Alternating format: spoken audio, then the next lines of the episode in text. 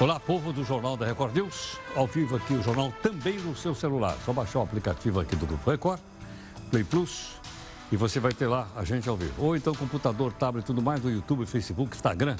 E você participa também ah, nas lives. É só mandar então o seu comentário do assunto do dia hoje que a gente vai mostrar para você agora um pouquinho. Antes, nós temos que é, dar a seguinte notícia. O Faísca, que é o anti-herói aqui do Jornal da Record News, está ameaçado. O que está ameaçando? Ele está sendo ameaçado pelo PGG, o Partido dos Gatos Gatunos. E eles estão ameaçando desfiliar o Faísca, que é presidente do partido. E, afinal de contas, o que, que aconteceu para ele sofrer uma punição tão grave?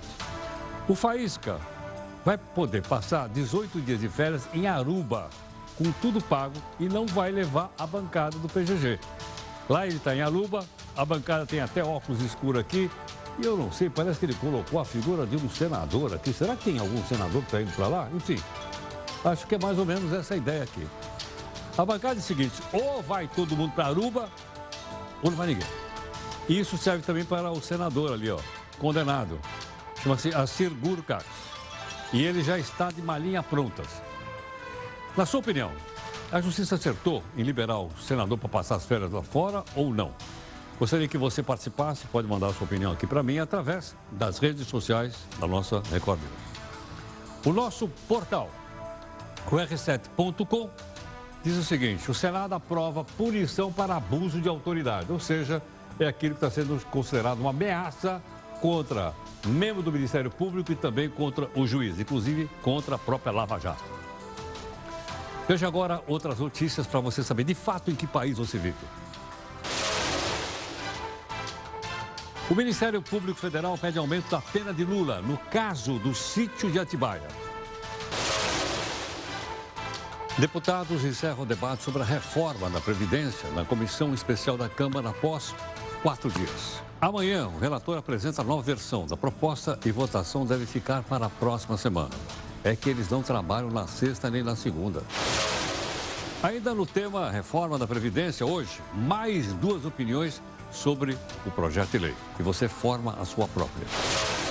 Bolsonaro parte para a reunião do grupo dos 20 países mais ricos do mundo. Ele e o Trump vão ter um novo encontro no Japão. A pauta. Nem o Faísca sabe. Veja aí a nossa imagem do dia. É o retrato da busca de uma vida melhor. Pai e filha morrem afogados ao tentar entrar nos Estados Unidos. Termina nesta sexta o decreto presidencial que mudou a cobrança do imposto sindical. Os nossos convidados defendem vantagens e desvantagens do imposto. E você opina aqui nas nossas redes sociais. A gaveta do Jornal da Record News quer saber que fim levou o projeto que acaba com o foro privilegiado de políticos e servidores públicos. A Associação dos Juízes nega expulsar Sérgio Moro e colegas demonstram apoio total ao atual ministro da Justiça. O governo promete derrubar o preço do gás natural, que pode baratear a energia elétrica e combustível para carro. Mas qual é o milagre? Vamos mostrar.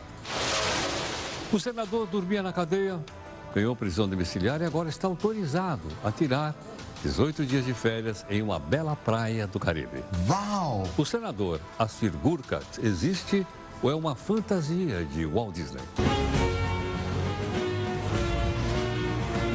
Olha, uma mordomia como essa passa a sensação de impunidade ou o senador tem direito? Afinal de contas, foi a justiça que autorizou. Manda sua opinião para as nossas três lives aqui. Através da rede social da Record News ou então no meu Zap Zap, que é o 11 São Paulo. 942-128-782.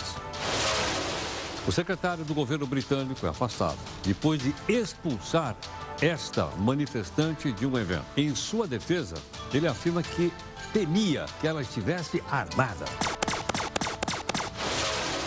A Caixa tem 17 bi de reais para distribuir para quem tem o PIS, o Programa de Integração Social. Atenção aí, o prazo vence na próxima sexta-feira, hein? Estados Unidos tomam medidas para sufocar o rival, o Irã. Trump de um lado, Ayatollah do outro. Atentado a navios, drone derrubado. Mas como os americanos podem sufocar o Irã economicamente? Vamos mostrar. Garotinho pai tinha cinco dias para voltar a usar uma tornozeleira eletrônica. Coitado! Será que papai está usando? Tá difícil, viu? Enquanto isso, os filhotes garotinhos gastam 41 mil reais de aluguel de carro em Brasília e na cidade deles. Dirigindo meu. Esse Jornal da Record News está em multiplataforma. Por meio dela você pode participar das lives, fazer todo o comentário que você acha que deve fazer e cobrar da gente aqui busca de isenção e busca de interesse público.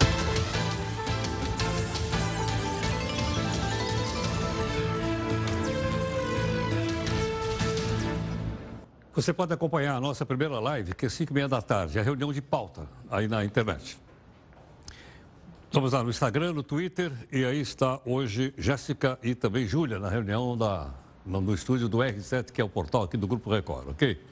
Comunicação aqui fica mais fácil usando a hashtag JRNews. Bom, o nosso desafio de hoje é do Peter Drucker, que foi um, um pensador americano, escritor e tal, professor lá na, na área de administração. O mais importante na comunicação é ouvir o que não foi dito. Vou repetir. O mais importante na comunicação é ouvir aquilo que não foi dito. Né? A frase, então, aqui do Peter Drucker. O Ministério Público Federal quer que o Tribunal de Porto Alegre aumente a pena do ex-presidente Lula na ação que ele está sendo processado sobre o sítio Atibaia. Na primeira instância, lá naquela vara onde atuava o Moro, a Justiça Federal de lá, o juiz de lá, condenou o Lula, ou a juíza, perdão, a 12 anos e 11 meses por corrupção e lavagem de dinheiro. Agora o Ministério Público quer que ele seja condenado por mais um crime de corrupção pacífica. Por quê? Porque, segundo o Ministério Público, tem relação com as reformas do sítio feitas pelo amigo dele, José Carlos Bunlai ainda não há data para o julgamento na segunda instância. Logicamente, o Ministério Público falou, a defesa vai falar também, e depois, então, os três embargadores se reúnem e, então, confirmam ou não a sentença, alteram ou não, como você já acompanhou aqui várias vezes. O presidente Bolsonaro se pronunciou no Twitter hoje. Mas o que, que aconteceu? Porque o Bolsonaro adora o Twitter. Pegaram um cidadão, um militar da Força Aérea Brasileira, que foi para é, para a Espanha. Como é que. Sevilha. Num avião da Força Aérea Brasileira, que ia servir lá a, a comitiva. E o cidadão foi pego com 40 quilos de cocaína, tentando entrar na Espanha. Aí o Bolsonaro, então, colocou um Twitter, está aqui, ó. Jair M. Bolsonaro. Apesar de não ter relação com a minha equipe, o episódio de ontem, quer dizer, ocorrido na Espanha, é inaceitável. Exige investigação imediata e punição severa ao responsável pelo material. Material entorpecente, é cocaína encontrado no avião da FAB. Não toleraremos, não toleraremos tamanho desrespeito ao nosso país, diz aqui ele, então, o, que é um sargento da FAB lá, o, enfim, é um militar da FAB. O Senado aprovou hoje o projeto de medidas anticorrupção e a proposta prevê punições a juízes e procuradores por abuso de autoridade. Bom, está preocupando uh, membros do Ministério Público e por aí afora. O doutor Davi Tangerino, que é professor de Direito Penal da Fundação Getúlio Vargas, gentilmente conosco. Davi, boa noite, obrigado por atender aqui o Jornal da Record News. Boa noite, sempre uma satisfação conversar aqui com vocês. Davi, o que se aprovou hoje lá é uma ameaça, não é uma ameaça, é um exagero? Que avaliação você faz? Olha, Geraldo, eu sempre é, defendi a existência de um projeto de lei, né, de uma lei que punisse o abuso de autoridade. Nós observamos recentemente um aumento de poder muito grande na área criminal, tanto do Ministério Público quanto do Judiciário. E é um princípio elementar da democracia que quem tem muito poder também tem que ser muito controlado. Né? Uma velha ideia lá do constitucionalismo de checks and balances, né? de controle dos poderes. Né? E veja, quem vai poder manejar essa lei, se aprovada e promulgada, é o próprio Ministério Público né, que tem atribuição para mover ações penais. Ora, se nós confiamos no Ministério Público leis tão severas como a lei de organização criminosa, a lei de crime organizado, o próprio Código Penal, por que não confiar que a lei de abuso de autoridade também vai ser bem administrada pelas instituições? Agora, isso não quer dizer que o projeto, tal como está, não tenha seus problemas, né? É, e a gente pode conversar um pouquinho sobre ele se você entender adequado. Claro. Agora, Davi, me explica o seguinte. Ah, Há um critério subjetivo aí ou não? Pois é. Em algumas é, previsões da lei, o texto é ambíguo, né?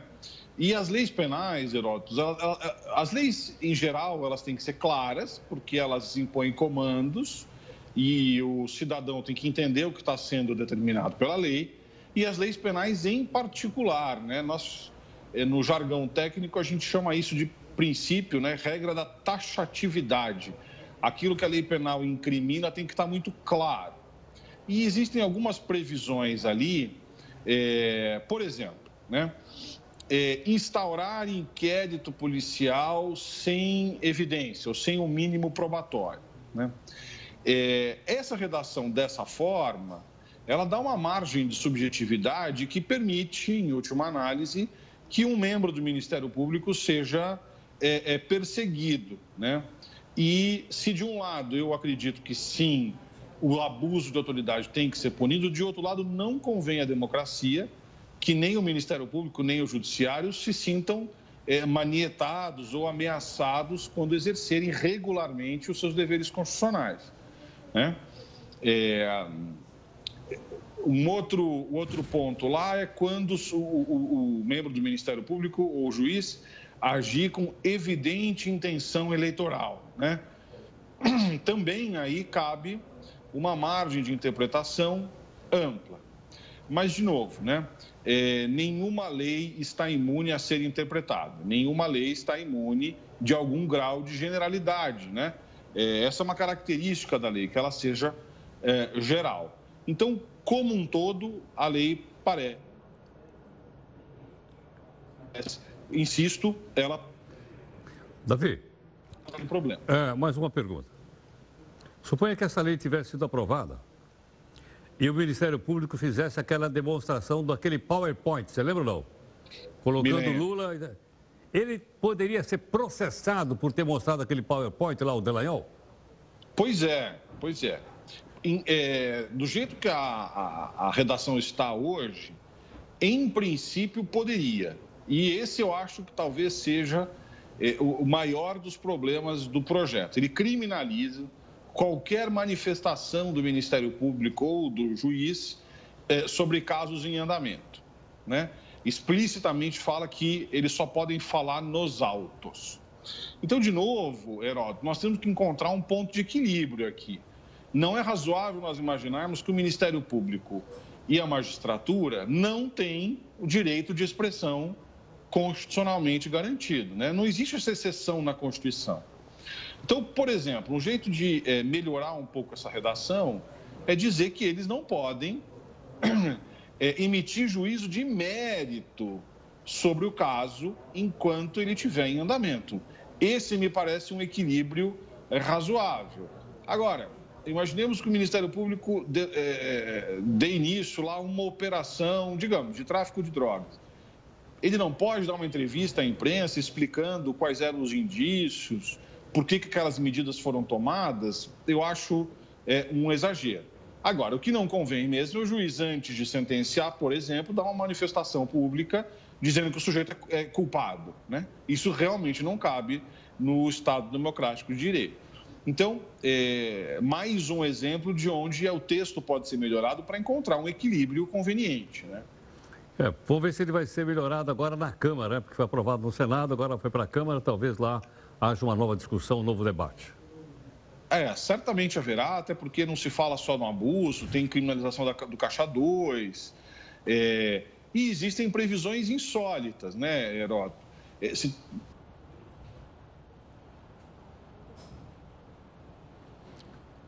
Uh, eu... Pessoa jurídica. A, a lei orgânica da, da magistratura é, proíbe isso mesmo, já é uma infração administrativa. A, a, pergunta que eu faço é: isto é tão grave sozinho a ponto de ser crime? Né? E dois, isso é um abuso de autoridade? Então, me parece que nesse particular, por exemplo, é, um, é o que no jargão se chama de jabuti. Engravidaram ali a lei de um tema que não cabe exatamente no projeto.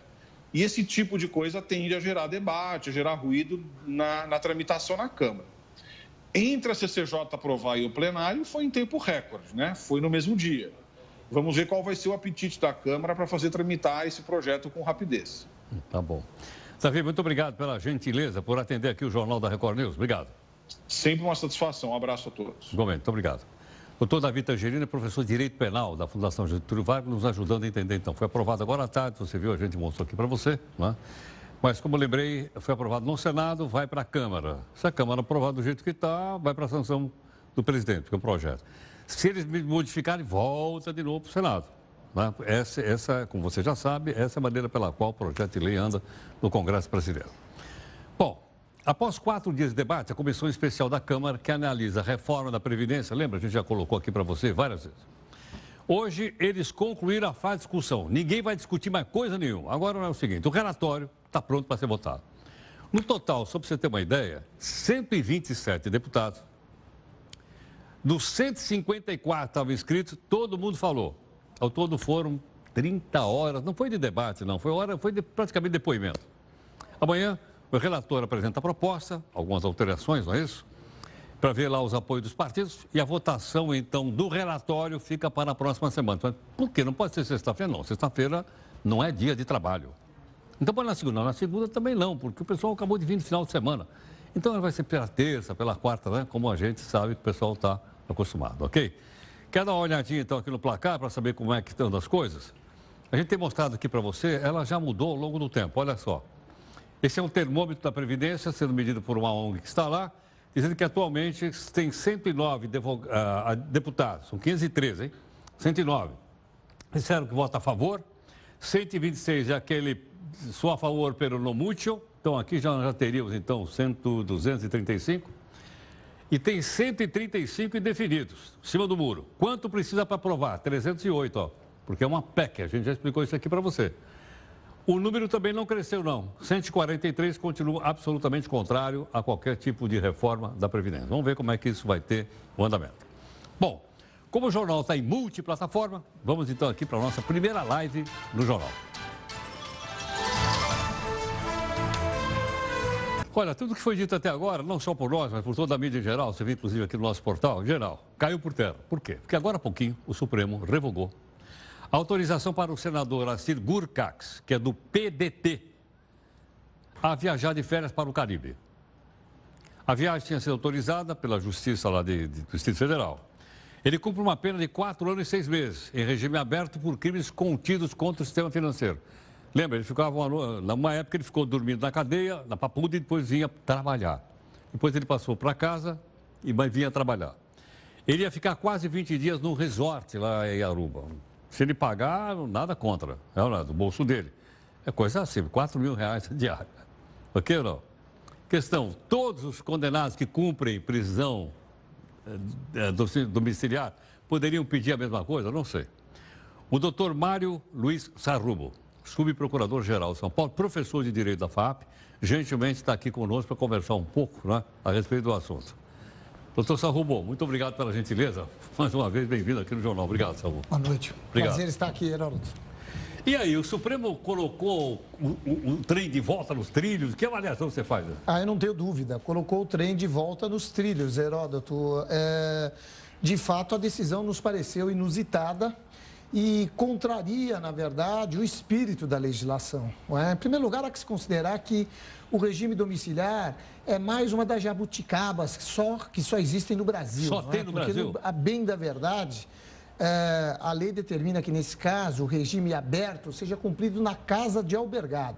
Como o Estado, evidentemente, não se desincumbe dessa obrigação, que é a construção dessas casas de albergado, então o Judiciário tem deferido a prisão domiciliar, que é prisão em regime aberto, nada mais do que isso. E que, eventualmente, eh, de fato, pode ser possível uma autorização para o indivíduo se ausentar do regime, mas é claro que o espírito da lei não é esse. Não é? O espírito da lei é que ele se ausente por motivo de trabalho, por exemplo, porque o regime aberto permite que o preso trabalhe. Então, a decisão é absolutamente inusitada e, graças a Deus, aí o Supremo Tribunal Federal corrigiu então, mas, eh, mas, mas ele está se ausentando para férias. Ele tinha trabalhado muito já. Pois é, Heraldo, Não é justo é, que a pessoa é, tenha pelo menos 18 bem, dias de férias. É, é, é, eu vinha para cá e vinha pensando, é, parece que são férias da pena, né? Então agora o preso tem direito também a tirar férias da, pena. Da Afinal pena. de contas, cansa cumprir pena, né? Isso, essa parece ter sido a decisão em primeira instância. Agora, deixa eu te perguntar o seguinte, de uma maneira popular, porque as nossas perguntas são sempre populares, isso dá uma certa sensação de impunidade? Sem dúvida, não, sem não. dúvida. O que é ruim para a sociedade brasileira, nem estamos falando do caso, em qualquer, qualquer punição? Eu acho que a voz do povo é, é bem interessante. Você dizia, mostrava pouco a população e um dos seus é, é, é, telespectadores mencionou muito bem, né? Que exemplo que se dá.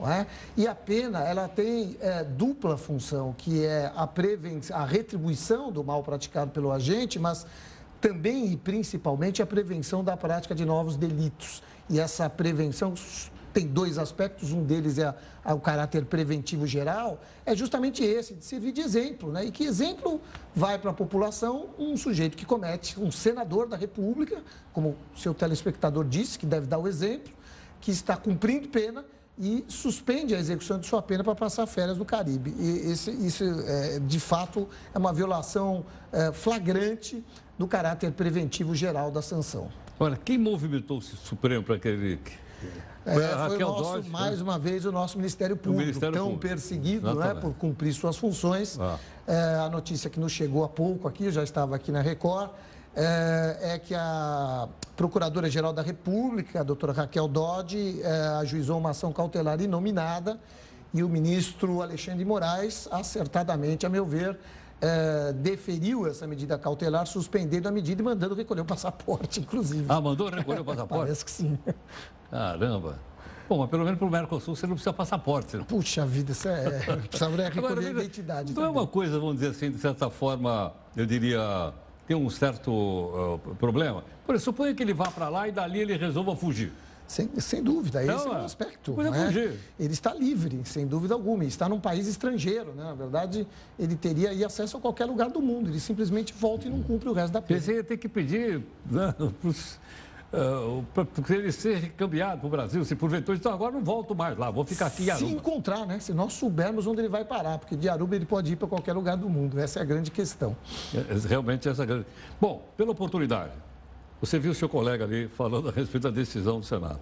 No que, que isso impacta o Ministério Público? Olha, uh, poderia ter sido pior, mas é ainda algo que nós esperamos seja modificado pela Casa Legislativa. Né? Pela Acho... Câmara. Acho que o Ministério Público uh, ou o promotor de justiça uh, não pode ter a sua liberdade de convicção uh, ameaçada na medida, com medidas punitivas. A ação do Ministério Público é claro, se houver dolo, se o promotor agir mal, isso já existe, já está na lei, o Estado é obrigado a reparar e tem ação de regresso, por exemplo, no caso de um promotor de justiça que agir dolosamente. Não há necessidade de se construir, dentro de uma lei de abuso de autoridade, é, é, medidas que cerceiam a atuação das instituições, MP federal e MPs estaduais, que, a bem da verdade, foram os grandes protagonistas desse movimento contra a corrupção nos últimos anos. Agora, é uma tentativa de, de, de, de ameaçar o Ministério Público? De intimidar? Intimidar, não sei se intimida, mas é, intimidar não intimida, né? Bem, a doutora Raquel Dodge e os nossos colegas aqui de São Paulo, os GAECos, enfim, sempre atuando, não se intimidam. Mas a verdade é que nós é, esperamos do Legislativo que o Legislativo fortaleça as instituições que atuam em prol da sociedade. E o que nós temos visto, lamentavelmente, é o contrário. É esse tipo de decisão do Legislativo, esse tipo de legislação, na verdade, não constrói, na verdade, destrói um sistema que, a bem da verdade, foi eh, articulado, foi estruturado na Constituição Federal de 1988 e que são, sem dúvida, alicerces do Estado Democrático de Direito. Sei. Agora, será que essas mudanças é porque alguns ali também estão sendo processados? É, e eu, é uma forma de eu me proteger? Olha, na verdade, é, é, é que o Ministério Público incomoda. Essa que é a grande. É, é, o promotor incomoda porque ele cumpre a sua função. E muitos desses políticos, muitas vezes, podem, de fato, se sentir aí atordoados e interpretar isso como é, é, um abuso por parte da instituição. Mas não é verdade. A Constituição, insisto, ela determina, impõe ao Ministério Público uh, o dever de proteger os direitos sociais. E na proteção dos direitos sociais, muitas vezes o promotor de justiça do interior do estado, da pequena cidade, entra a juízo uma ação contra o prefeito, mas para faz, fazer com que esse prefeito cumpra a, a, a, Constituição Federal. É, esse é o nosso trabalho e isso às vezes incomoda. É, é muito, na verdade, é muito comum ouvirmos de, de políticos, ah, o, o promotor quer é, governar sem ter sido eleito. Mas não é essa a verdade. Na verdade, o promotor atua para que se cumpra a lei. Então, que se mude a lei. É? Essa que é a, a, grande realidade. E isso acaba ensejando esse ambiente. Daí, essa lei que acabou sendo aprovada hoje no Senado. Mas eu tenho muita esperança, muita fé no Congresso Nacional, na Câmara dos Deputados, nos nossos parlamentares. Eu quero crer que isso será corrigido e nós teremos, sim, uma lei boa que fortaleça as instituições, o Poder Judiciário, o Ministério Público, enfim. Obrigado. Sarrubo. Prazer estar com você, Herói. Muito obrigado, eu muito grato. Doutor Mário Luiz Sarrubo é subprocurador-geral de São Paulo, professor de Direito da FAP, conversando aqui conosco. E aí está sempre de uma maneira fácil, simples e didática para a gente poder entender. Né? Logicamente, queremos que o país esteja realmente ah, estável, que a cidadania seja respeitada e que a lei tem que ser respeitada. Ela, agora, tem que ser leis que atinjam a todos e não apenas alguns. Olha, diariamente a gente tem mostrado para você aqui quanto a gente paga imposto e já pagamos e tal. Ok, ou não? Só para você ter uma ideia, porque o pessoal está ah, gastando lá com carro, aquela coisa toda. Desde o dia primeiro nós já gastamos um trilhão, gastamos, perdão, recolhemos um trilhão 213 bilhões de reais. Isso aqui é para o Poder Executivo, Federal, o estadual e o municipal. Um trilhão 213 bilhões. E esse ano até a Receita Federal está faturando mais do que anteriormente. Agora é o seguinte, isso aqui ainda seria maior se nós tivéssemos menos sonegação. Você quer ver quanto está de sonegação? Dá uma olhada aqui também. Esse cálculo aqui é feito pelos auditores fiscais. Teríamos sonegado esse ano já 277 bilhões de reais. Isso aqui daria para empatar com a chamada déficit da Previdência Social. Tudo bem? Bom, duas coisas. Uma delas me lembrei agora. Como é que ficou aquela história? Esqueci de falar isso hoje daquela Câmara dos Vereadores que, que quer aumentar o salário dos nobres vereadores de um salário mínimo para quatro. Eu não me lembro o nome da cidade agora. Vocês lembram isso aí? Está procurando aí? Nem passou pela nossa cabeça, passou pela reunião de pauta e acho que todo mundo está dormindo lá na reunião de pauta, só pode ser isso. Ana, inclusive eu. E a gente esqueceu o nome da cidade. Aí eu falei, pô, temos que ligar para alguém lá, pô. Para a gente Santo Antônio da Platina, diz aqui o Felipe, que fica no estado do Paraná. É isso? No Paraná. Então, foi aprovada na primeira votação que a gente mostrou pela aqui ontem. Precisamos voltar lá. Não podemos esquecer o caso, não. Ok? Bom, o jornalista norte-americano Glenn Greenwald, que é radicado no Brasil, ele é o editor de um site chamado The Intercept Brasil. E ele participou, como a gente mostrou para você aqui, na Comissão de Direitos Humanos, para falar sobre as mensagens atribuídas ao Moro e ao Delanhol e outras coisas mais. Ok ou não? Bom, deu muito o que falar? Deu muito o que falar. Aí o que, que a gente fez aqui para você? A gente resolveu então uh, resumir um pouquinho né, para a gente ver os melhores momentos. Nos Estados Unidos é impensável que um juiz consegue fazer isso. Se um juiz não só nos Estados Unidos, mas todos os países que eu conheço no mundo democrático, fizesse uma vez que Sergio Moro fez como um juiz durante cinco anos, vai sofrer muito punição. Com certeza vai perder seu cargo. Há um tempo atrás, é, eu ouvi os gritos de escuta ilegal de uma conversa da Dilma e Lula. Sem querer saber, me respeita, porque eu respeitei vocês. É, por favor, vamos. vamos... Sem querer ouvir. saber do conteúdo, se era criminoso ou não. E esses mesmos vêm aqui hoje, nessa comissão,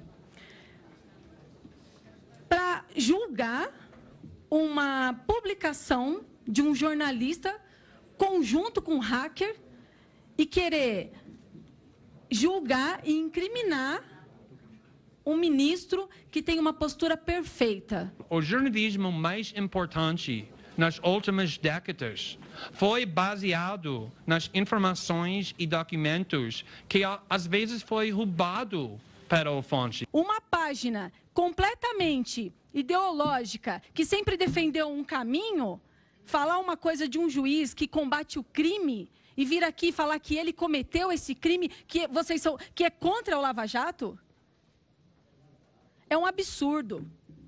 Quem tem que sair preso aqui é quem realmente cometeu um crime. E invasão de, de, de, de, conversas públicas, ou de ministro, ou de autoridade, isso sim é crime. Qualquer ideologia vocês têm, percebeu que ela expressou muitas acusações graves que eu cometi crimes, que eu devo ser preso quando eu saio aqui. Mas o que está faltando ao discurso dela? deputado. Evidência. Uma acusação específica. Ela não tem evidência nenhuma. Ela tem só táticas de intimidação. Se, por um lado, ele comprovar a, ver, a veracidade dessas, desses áudios, provar, pode tocar o áudio aqui agora.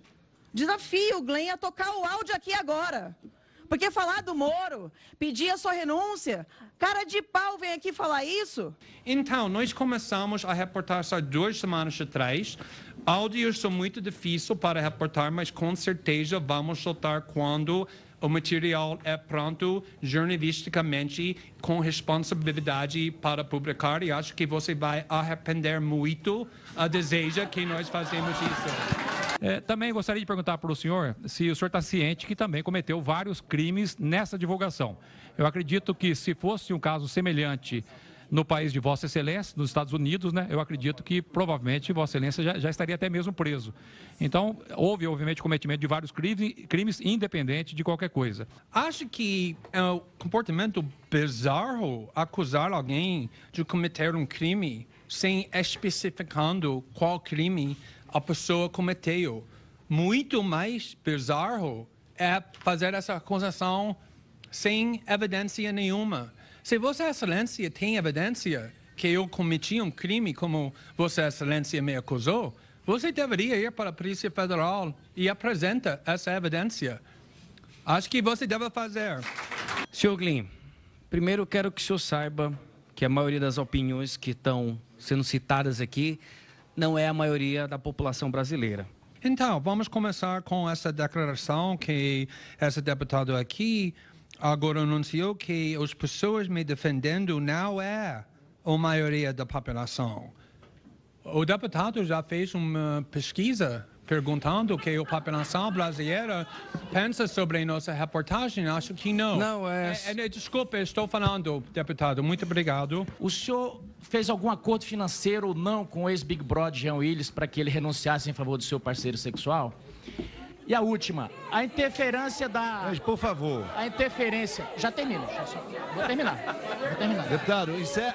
Vou por terminar. favor, gente. Sobre meu marido, eu vou simplesmente anotar que o STF, na semana passada, disse que a homofobia é agora um crime. E essa obsessão que o deputado tem falando sobre chantagemem e vida sexual não é a primeira vez. Acho que isso é um pouco estranho, deve ser examinado, mas aqui no Brasil e também nos Estados Unidos e todos os países na Europa, agora casamentos é legal. É é totalmente igualdade. Então, meu marido é meu marido. Vocês falam aqui em prova, em jornalismo, em tanta coisa. Eu entendo como panfletagem digital de um material criminoso sem autenticidade e sem credibilidade. Porque eu vou dizer uma coisa: se eu fosse o Sérgio Moro e tivesse tido aquelas conversas interceptadas dizendo aquelas coisas, eu ia morrer de vergonha. Vergonha alheia 100% ter vergonha de botar minha cara fora de casa. Gente, me pegaram fazendo marmota, crime, praticando crime. É crime. Bom, qual é a avaliação que você fez aí? Tá? Você, obviamente, avalia então a situação, vamos ficar sabendo. O Moro vai, vai voltar a falar na Câmara dos Deputados na semana que vem, acho que é terça-feira da semana que vem. Está ligado? Dia 2. Uma boa notícia para o bolso: o governo quer derrubar o preço do gás natural. Se isso acontecer, a energia elétrica vai ficar mais barata, porque a, a termoelétrica usa, usaria o gás. E o combustível para carro também poderia ficar mais barato. Olha aqui, você vai entender melhor isso no texto da Neide Martins. Foram precisos meses de discussão para o governo lembrar da boa e velha lei de mercado para reduzir o preço do gás natural, oferta e procura. Na prática, a ideia é acabar com o monopólio da Petrobras e a concorrência derruba o preço. Ou seja, se mais empresas estiverem no páreo, elas terão que oferecer algo para conquistar o disputado cliente: o preço. O alvo são as indústrias e o setor de energia termoelétrica. Mas a expectativa do governo é que essa redução seja repassada ao consumidor final. O objetivo é de que a Petrobras se comprometa a vender distribuidoras e transportadoras de gás natural. A empresa também deve abrir mão da exclusividade de uso da capacidade dos dutos. Atualmente, essa exclusividade impede que outras empresas acessem a rede, obrigando-as a vender a sua produção para a Petrobras para que ela seja escoada. O governo também vai incentivar os estados a abrirem mão do monopólio de distribuição, ou seja, privatizarem as companhias que levam o gás até os consumidores. A falta de competitividade na cadeia produtiva do gás faz com que o preço no Brasil fique acima da média internacional. O metro cúbico do combustível é de 13 dólares por aqui, 7 dólares lá na Europa e 3 dólares nos Estados Unidos. Com a abertura de mercado, o preço do gás natural poderá cair até 40%, isso em dois anos. E, consequentemente, o preço da energia elétrica, já que parte das usinas térmicas usam combustível para gerar a eletricidade. O que é que o governo quer exatamente? E isso beneficia não só o consumidor residencial, que tem a possibilidade de, de reduzir o seu, seu custo de energia, como a indústria, que será mais competitiva, a exemplo é, da de fertilizantes, petroquímicos, siderúrgica, cerâmica, vidro e outros segmentos que, são, é, que usam intensivamente o gás natural. Bom, por incrível que pareça, o Senado está trabalhando até agora. Agora são 9 horas e 40 minutos. Vamos ver o que, que eles estão fazendo lá. O pessoal está trabalhando lá. Nós temos uma imagem para a gente botar do Senado. Aqui, ó.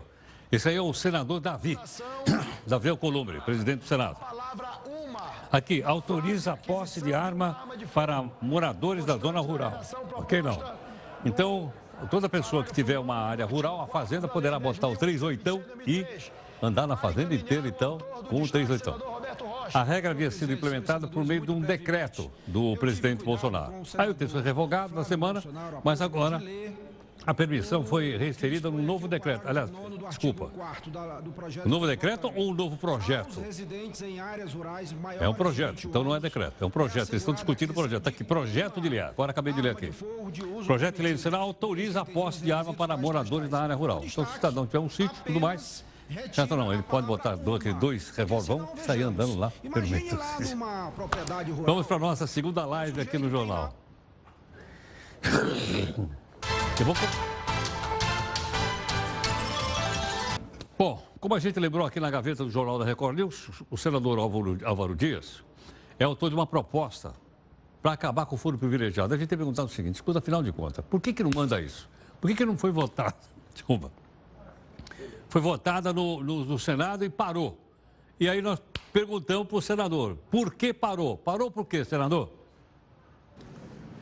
Olá, Heródoto eu posso agora, com segurança, afirmar que o foro privilegiado está finalmente com seus dias contados. Acertamos com o presidente da Câmara, Rodrigo Maia, que na próxima semana, na reunião de líderes lá da Câmara dos Deputados, nós estaremos com o presidente do Senado também para decidir a data de votação do projeto para o mês de agosto. Com muita esperança de sucesso, eu imagino que daremos esse salto civilizatório, acabando com esse privilégio execrável de mais de 55 mil autoridades no país. E aí poderemos comemorar uma nova justiça, onde todos seremos iguais perante a lei. Muito obrigado. Bom, sexta-feira agora vence a medida provisória editada pelo presidente Jair Bolsonaro que institui a cobrança da contribuição sindical por boleto. E o governo já avisou se caso ela não seja analisada pelo Congresso, ele deve enviar um projeto de lei sobre o tema. Bom, vantagens e desvantagens dessa proposta, temos logicamente duas opiniões. Hoje nós começamos com o Dr. Fábio Rapp, especialista em Direito do Trabalho, gentilmente conosco. Fábio, muito obrigado aqui por atender o Jornal da Record News. Muito grato. Eu que agradeço a todos os telespectadores, a você, Heródoto, é uma honra. Agora, Fábio, exigir que o sindicato mande um boleto é uma forma de enfraquecer o sindicato? Na minha, na minha opinião, não. Isso prestigia a liberdade do trabalhador. Né? Aliás, se a gente pegar aqui, por exemplo, fazer aqui uma comparação com o direito do consumidor, é, não é absurdo. É, por exemplo, a gente exigir que uma empresa de cartão de crédito, por exemplo, envie um boleto, uma empresa de telefonia envie um boleto, para que você tenha a opção de aderir ou não a, aquele produto.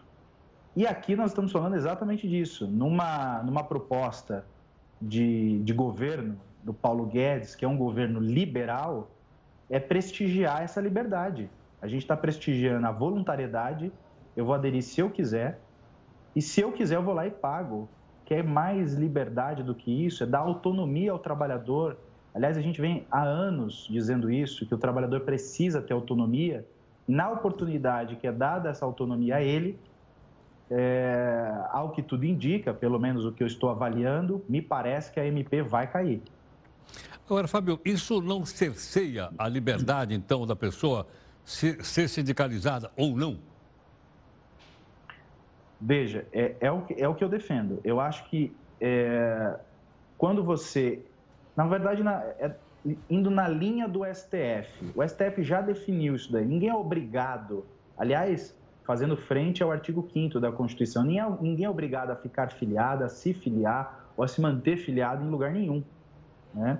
Então, o que, o, o que a medida provisória. Aliás, se a gente pegar uma reportagem do Rogério Marinho, que na época uh, foi o, o, relator da, da lei, da, da, do projeto que veio a se tornar a Lei 3.467, a famosa reforma trabalhista, na ocasião ele disse o seguinte: é importante que tenha uma medida é, mais é, impositiva por parte do Estado para se fazer cumprir exatamente a, a não obrigatoriedade da contribuição. O que estava acontecendo na época? Na época foi o seguinte: primeiro, algumas decisões judiciais isoladas determinando que aquilo que fosse decidido em acordo ou convenção coletiva do trabalho, e aí instituir a obrigatoriedade, deveria ser é, cobrado de todos, inclusive daquele que não era afiliado. Isso viola frontalmente a súmula vinculante número 40 e a súmula persuasiva do STF é, 666. E por conta disso, a medida provisória veio nesse sentido. Disse assim: olha, vamos fazer cumprir o que está na Lei 13.467. Se o empregado quiser, ele vai pegar o boleto, ele vai até uma agência bancária, enfim, algum local que ele possa, e ele faz o pagamento e vai se filiar se ele quiser. Não pode ser a lógica contrária. É se ele não quiser, ele tem que ir no sindicato, e que, aliás, a prática nos diz o seguinte, Heródoto. Por exemplo, eu não quero me sindicalizar, ou melhor, não quero pagar contribuição. Eu tenho que enfrentar uma fila, pegar uma senha, que às vezes é uma senha para dias depois. Veja o transtorno para o trabalhador é dizer para o sindicato que ele não quer se filiar. Então, ou seja, a lógica que estava se estabelecendo era a inversa. Se eu não quiser, eu preciso enfrentar toda essa burocracia para dizer não quero, quero que cumpra a legislação. O que, que a medida provisória fez? O inverso. Olha, se ele quiser, ele vai lá e paga. Simples assim. Agora, Fábio, recentemente o Brasil foi colocado numa lista negra lá da Organização Internacional do Trabalho, entre outras coisas, por causa disso.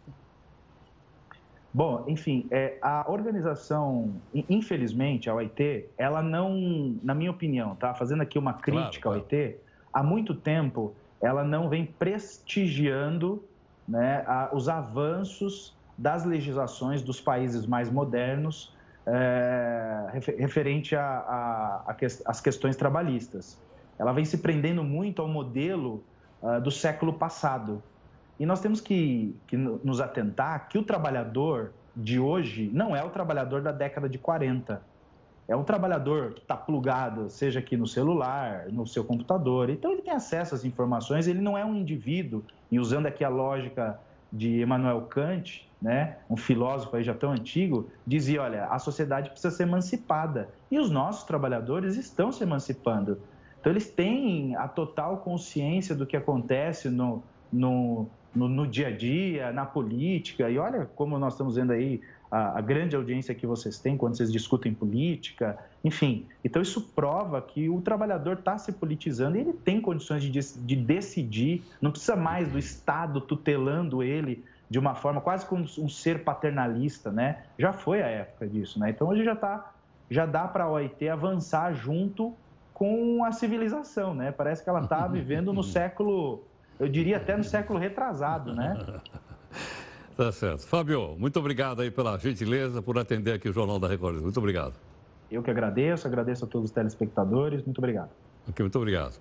O doutor Fábio Rap, especialista em direito do trabalho, conversando aqui conosco, né? expressando a sua opinião. Amanhã tem o outro lado, tem o outro lado. Vai falar o sindicato, vai falar o sindicato, com certeza. Bom, vamos passar para a nossa terceira live, comemorando então que o homem não vai mais para Aruba. Vamos lá. O PSB, Partido Socialista Brasileiro, pediu que o senador Jorge Cajuru saia do partido. Por quê? Porque ele apoiou o decreto do Bolsonaro que flexibiliza o porte de arma. A gente falou agora há pouco, vai poder usar arma na fazenda ou no sítio. O PSB não só é contra, como entrou com uma ação no Supremo para tentar suspender o decreto.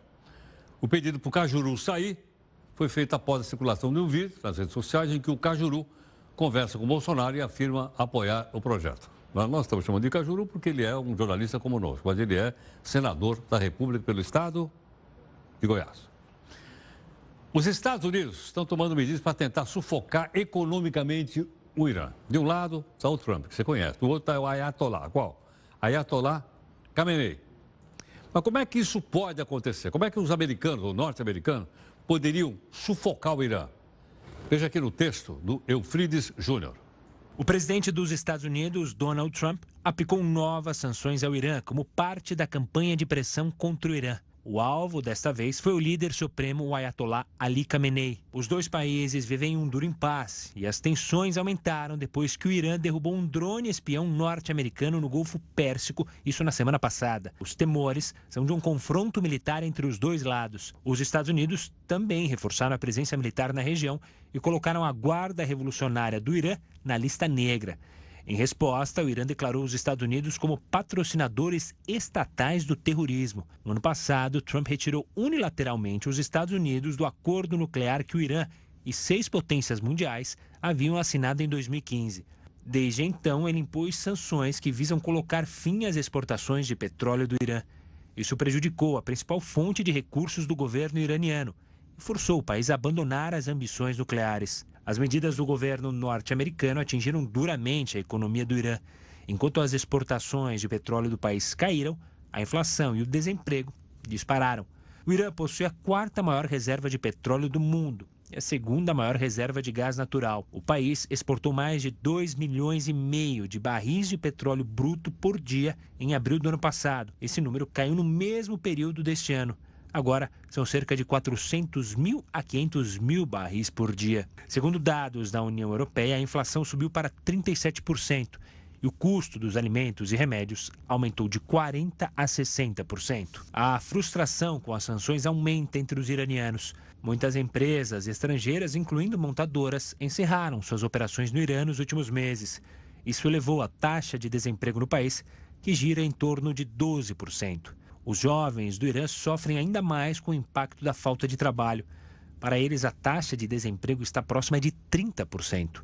Para piorar, muitas empresas têm relutado em negociar com o Irã por causa das preocupações de que poderiam estar violando a lei dos Estados Unidos, arriscando perder o acesso ao mercado norte-americano. Um relatório do parlamento iraniano alerta que o aumento do desemprego pode ameaçar a estabilidade do país e se o crescimento econômico do Irã permanecer abaixo de 5% nos próximos anos, o desemprego pode chegar a 26%. Especialistas dizem que se o Irã seguir com o enriquecimento de urânio além dos níveis permitidos, o acordo nuclear pode entrar em colapso total. Neste caso, as sanções da ONU também seriam restabelecidas, uma medida que poderia devastar a economia já atingida pela crise. Bom, Obrigado aqui em nome de nossa equipe de técnicos jornalistas. Esperamos que as coisas todas tenham ajudado a gente a entender o que acontece no país. Vai ter a live agora aqui, 10 da noite. Você pode entrar na live e comentar qualquer coisa que você viu. O Supremo vetou agora há pouquinho as férias do senador Assir Gurkas. O homem já tinha até comprado passagem, já tinha feito lá, quanto custava lá a, a diária? 4 mil reais. Agora o homem vai ter que ficar aqui. Pô, eu acho que sacanearam ele. Olha ele aí.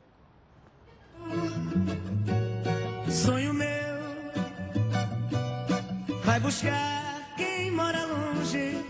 Sonho meu, sonho meu, sonho meu vai buscar